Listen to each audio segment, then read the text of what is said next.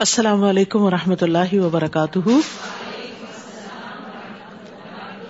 کیا حال ہے سب کا؟ الحمد للہ کل کے پارے کے ہائی لائٹس پارا نمبر نائن کے۔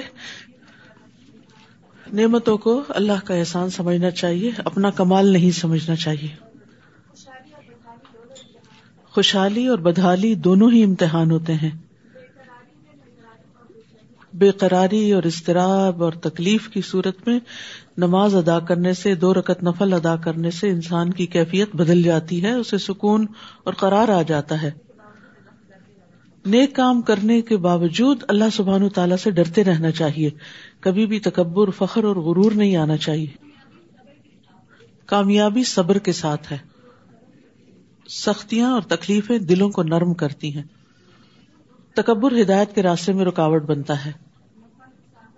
نفع اور نقصان کا مالک اللہ ہے، اس لیے اپنے امور اس کے سپرد کر دینے چاہیے۔